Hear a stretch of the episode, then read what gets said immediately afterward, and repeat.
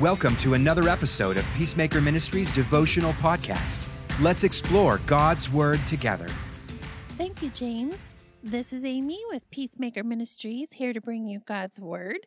And we are going to look at a few verses from Psalm 119. But first, let's pray.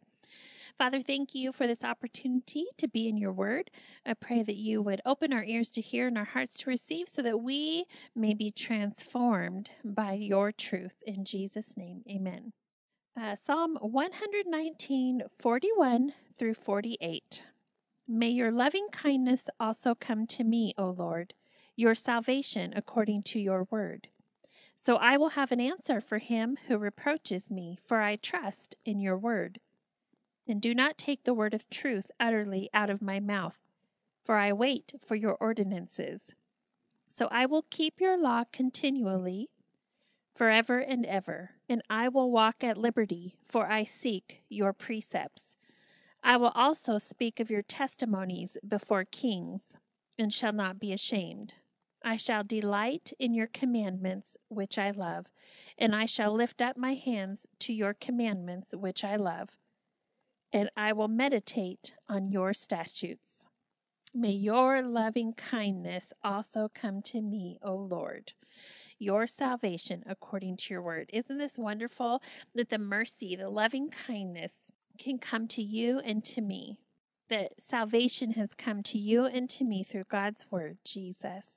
When we are so immersed in the word, it helps us to form an answer and a reply because it's something we know and understand that we can totally trust in. We wait for God's ordinances. We keep his law. We walk in freedom. I love this. Verse 45 And I will walk at liberty, for I seek your precepts.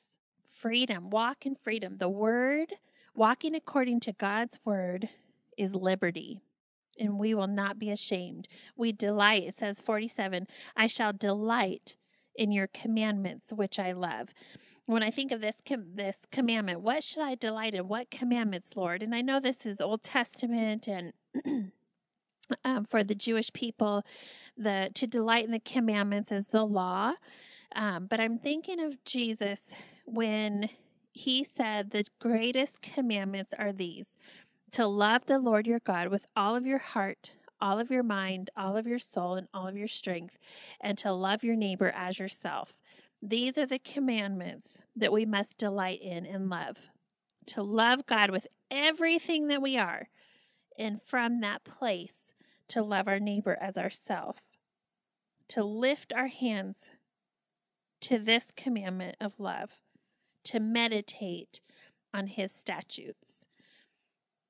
So I don't know about you, but in the midst of uh, relational conflict, it can be hard to remember that we love God, so we love others.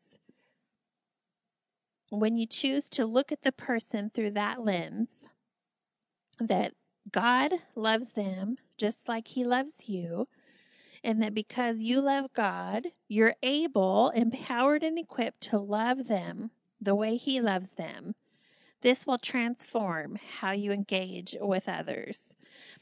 Uh, so I just want to encourage you today to keep your eyes on the greatest commandments that Jesus gave us to love God with everything that you are heart, soul, which is your mind, your will, your emotions, your body, and your strength.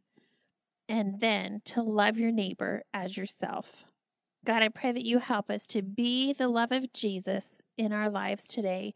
God, in the workplace and in our neighborhoods, in our communities, and even on social media. Lord, that you would help us, empower us, teach us, and show us the way to walk in love. For your glory, God, in your precious name, amen. May the Lord bless you and keep you. May he make his face to shine upon you and surround you with his countenance of peace. You are the beloved child of God. For peacemaking resources, to bring us to your community, or to donate, go to www.peacemaker.training. God bless and go make peace.